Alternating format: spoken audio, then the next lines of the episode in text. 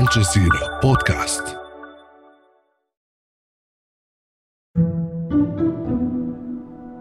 The Russia Ukraine war just entered its 10th month. But last week, another country got drawn into the conflict.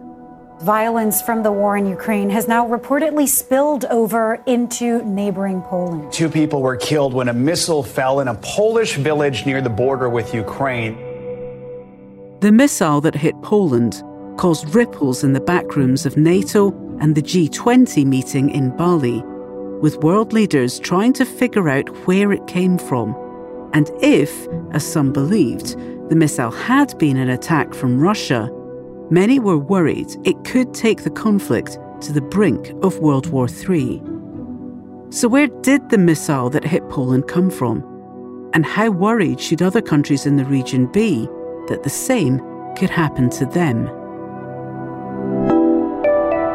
I'm Halla Mohieddeen, and this is The Take.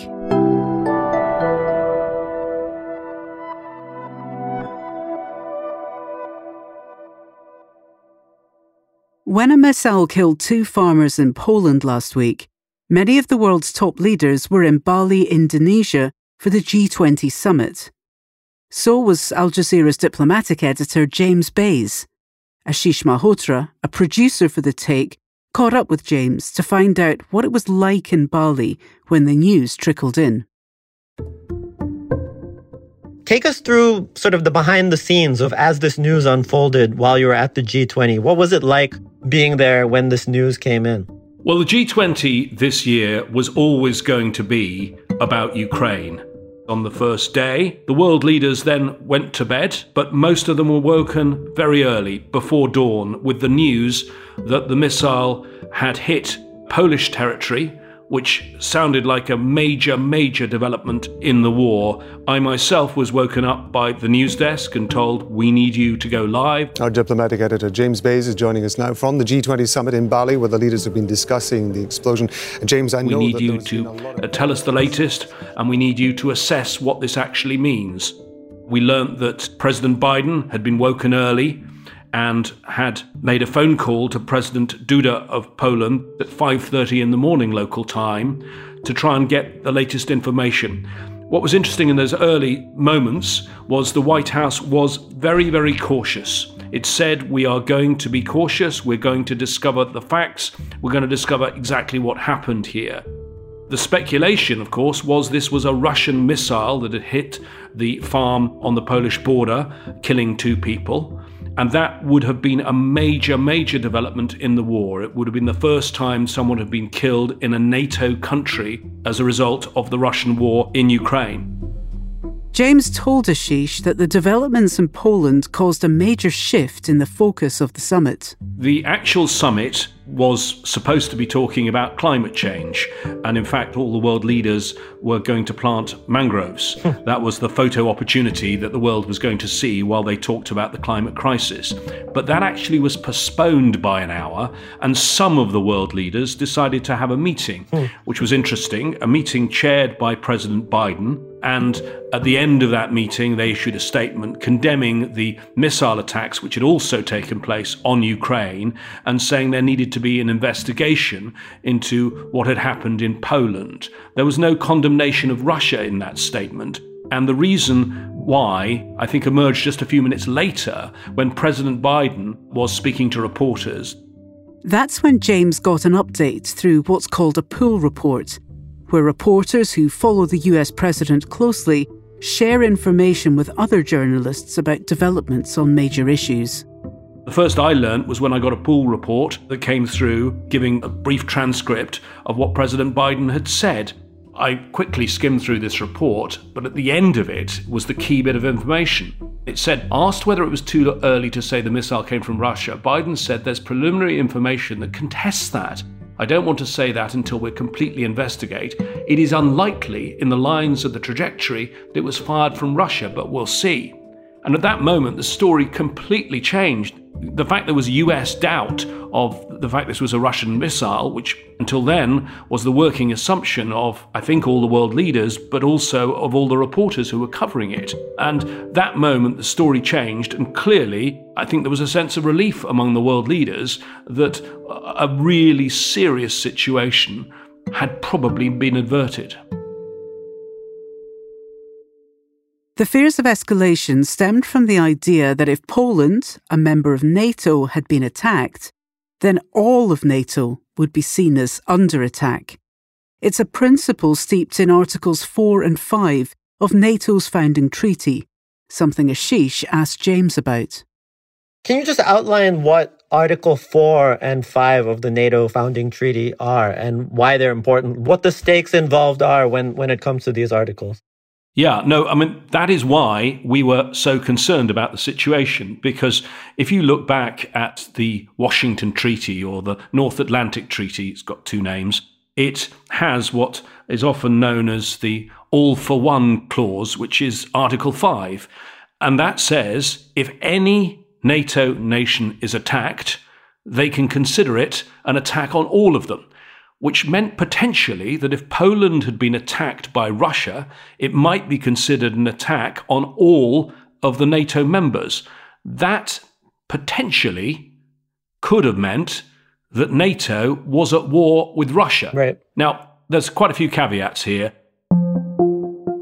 There's a long process to declaring Article 5. It's only ever happened in history once, and that was in 2001 after 9 11. The attack against the United States of America on the 11th of September was directed from abroad and shall therefore be regarded as an action covered by Article 5 of the Washington Treaty. And even though you might think that was a pretty clear cut case of an attack on the United States, actually it took about a month for NATO to decide to invoke Article 5. Yeah. So it's something that they're very, very careful about doing.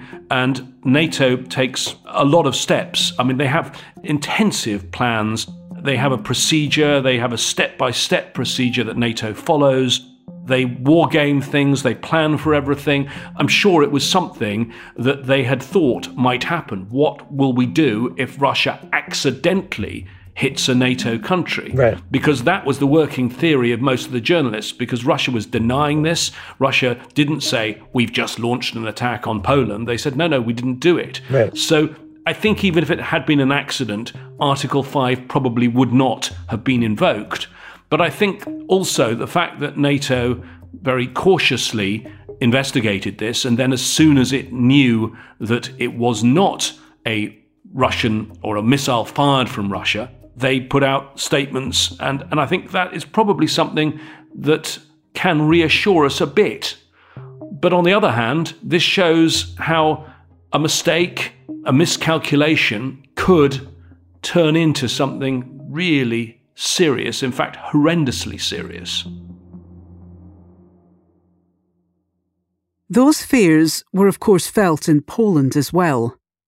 Bartosz Węglarczyk is the editor in chief of Onet, the most popular news website in Poland. He says tensions were high as the news came in. The first news we got was about 6 p.m. local time, and the news was that something happened in southeast Poland, very close to the border with Ukraine. And at, at first we had no idea what happened. We just we just knew something bad happened. Then the first news came actually from the local hospital, and uh, the news was two people died and a missile hit something in Poland. We we still didn't know what. So you know, the first thing we thought was, holy cow, if it's a Russian missile, if, if it was shot at Poland, that's World War III, right? That's NATO against Russia.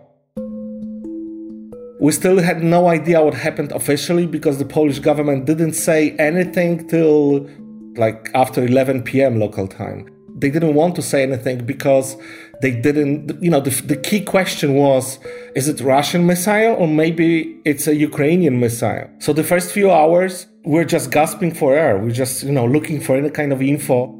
As James told Ashish, NATO leaders were quick to say that they did not believe the missile came from Russia and that it was probably a misfire from Ukraine. Ukrainian President Volodymyr Zelensky was quick to deny that suggestion, and an investigation is ongoing. But regardless of where the missile came from, Bartosz says most Poles blame Russia. When we found out it's not a Russian attack, you know, we breathed a little bit. Everybody said, well, it was a misfire. At the same time, it's still a tragedy. Two citizens of Poland died. So I do believe there should be repercussions, and I do believe there will be repercussions on, you know, on the side of NATO and, and European Union. It's not Ukrainians' fault that they were attacked by Russia, and it was a misfire. The misfires happen. The only people to be blamed are Russians who started the war, and that's the feeling probably of majority of Polish public opinion. And even though last week was the first time Polish territory was struck, the Polish people have in many ways felt like the conflict has spilled into their country since it began in February. You go to any store in Poland, and if you don't find anybody from Ukraine working there, I would be surprised. You know, because Ukrainians are working everywhere now, everywhere. Now in Warsaw, Ukrainian language is almost as popular as Polish. So we are obviously not part of the war, but you know the war is very close to us. So you have news all over Polish media all the time. Mimo trwającej już ponad dwa miesiące wojny na Ukrainie, Polacy 24 hours a day, there's something about Ukraine somewhere.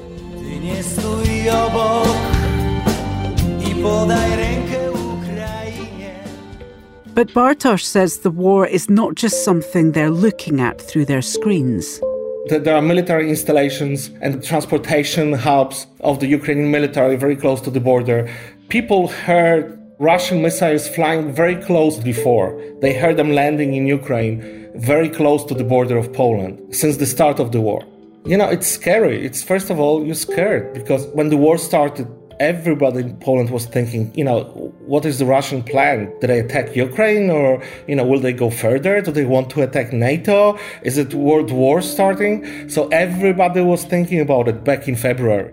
But the fears have only escalated as the stakes have risen. Then next thing was the, the nuclear weapons. Do Russians want to use them in Ukraine? What happens if they use them close to the Polish border? Should we take precautions? You know, should we do something? Everybody who has anything to do with news, all the journalists, people in government were asked by friends, by family members, should we leave Poland? Should we run away? Should we escape? So, you, you know, it's scary. After the break, what's the risk of continued spillover from the war into neighbouring countries? I'm Charles Dance, your narrator for Hindsight, Al Jazeera's original docudrama series. In season 5, we meet one of the greatest goalkeepers in football, Lev Yashin.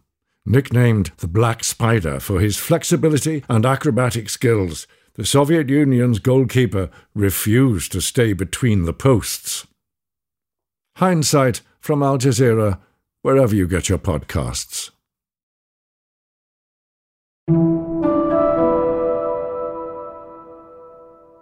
The missile that killed two farmers in Polish territory last week has raised serious questions about how frequently there might be spillover from the Russia Ukraine war into neighbouring countries. The Take producer Ashish Malhotra explored the fallout with Al Jazeera's diplomatic editor James Bays. How much of a risk do you think this is that we're going to continue to see spillover like this continue to happen? You know, should we prepare to just get used to this being a regular occurrence for countries in the neighborhood? Could this be something that we see every few weeks? I think the whole period of this war has been a high risk, high stakes moment for the world. There are those that say that we are the closest to a world war, to a nuclear war potentially, that we've been at any time since the Cuban Missile Crisis. I don't think this tension goes away. It's good news on this occasion that there's been caution, there's been investigation, and the world has stepped back from confrontation. But we're still, I think, at a dangerous time. This is a dangerous moment for the world, and that danger will not disappear while the war in Ukraine continues. There is the possibility for miscalculation, there's the possibility for accident, there's the possibility for escalation. Remember the nuclear plants in Ukraine too. There is the possibility of something awful happening, and there has been that possibility ever since Russia invaded Ukraine in February. Bartosz says people in Poland are also worried about more errant attacks on their soil. I mean, is it on people's minds? Of course it is. And there are a lot of things happening on the border of Poland and Ukraine. Everybody knows and understands that all the military equipment that the Ukraine military get has to get to Ukraine somehow. And it's obvious how it gets there. So, you know, you ask people who live in southeast Poland, close to the Ukrainian border, they're scared to death. They really are. You know, these two guys, two farmers, they were just working their field. You know, they, they didn't do anything. And so, you know, you talk to people over there and they, they really scared. But to tell you the truth, there's not much we can do about this. You know, there, there, are, there are some discussions about getting better missile defense in Poland, but at the same time, how do you build a missile defense for a cornfield that is five kilometers away from the border? How, you know, there's no way to defend it. So, yeah, if you ask me, I think things like this will happen in the future, unfortunately. Let's hope and pray that nobody dies. And yet, he says, preparation has already been underway in Poland and other countries in the region for some time. When you travel to southeast Poland, close to the border of Ukraine, you can see a lot of military planes and Patriot batteries and S 300 batteries and tanks and military convoys. It's there in case Russia decides to do something else. So it's there. It's in Baltic states. There are the whole battalions, and you know we have uh, U.S. military personnel and a lot of military personnel from other countries. It looks like war actually over there. It's really scary. On Monday, Poland accepted an offer from Germany for a missile defence system to help secure its airspace. And Bartosz believes the military build up in countries surrounding Russia and Ukraine will only continue to grow. The problem is that we have no idea what Putin was thinking when he decided to go to war. What was his idea? What would happen? What he was trying to achieve? So, at the moment like this, when you don't understand why some other country is doing something extremely stupid and dangerous, and you, you don't understand their purpose, then you have to get ready for the worst scenario. And the worst scenario is this guy is crazy. And, you know, we don't know if he's crazy, but we have to get ready for this. So the number of military equipment and military personnel in Baltic states, Romania, and Poland is getting bigger. And because of the missile uh, accident, it will get even bigger now. But while Russia and Ukraine's neighbours prepare for the worst, the death and destruction continues to mount for the two warring parties.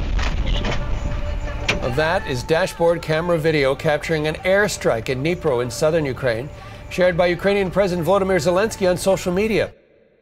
On the same day that the missile struck Poland, Russia fired over 90 missiles at Ukraine, something James says is their main strategy at this point. Well, certainly Russia has decided that that is the best way, or the only way right now, it can deal with what are Ukrainian gains, considerable Ukrainian gains on the battlefield, the retaking of Kherson, the the, the only regional capital uh, that Russia managed to conquer during this war, the retaking of it by Ukrainian forces, Russia is losing on the battlefield, and Russia's only response is this deluge of missiles on Ukraine, now uh, deliberately targeting the power plants in Ukraine and cutting the electricity, meaning a pretty grim winter for many Ukrainian citizens. Then a week of missiles and Iranian supplied drone strikes the offices of Ukrenergo, a state owned energy company, hit. Ukraine's president said today that roughly 30% of Ukraine's power generation has been attacked and knocked offline by new Russian attacks. But it doesn't change the reality that on the battlefield, Ukraine is the one that has been winning. Ukraine is the one that has been regaining territory. But James says the winter and cold temperatures will also change the nature of the war. I think potentially you're looking at some months of slower conflict, not necessarily, though, a more peaceful time. Effectively, you're going to get people digging in. You're going to effectively get a sort of form, a modern form of trench warfare during these winter months. which could still see, I think, some pretty grim casualty figures from both sides. And remember, the statistics, and we don't have proper figures, but the estimate is that both sides have either uh, killed or wounded about 100,000 troops. So uh, this is a, you know, a pretty pretty, pretty grim conflict that is going to drag on. I don't see any possibility right now of it not. President Zelensky is very, very firm that the war continues until Russia has left Ukraine completely. And that's The Take. This episode was produced by Ashish Malhotra with Chloe K. Lee, Ruby Zaman, Negin Owliaei, Amy Walters, Alexandra Locke, and me, Halla Mohieddeen. Alex Roldan is our sound designer. Aya Elmileik and Adam Abou-Gad are the Takes engagement producers, and Nate Alvarez is our head of audio. We'll be back on Friday.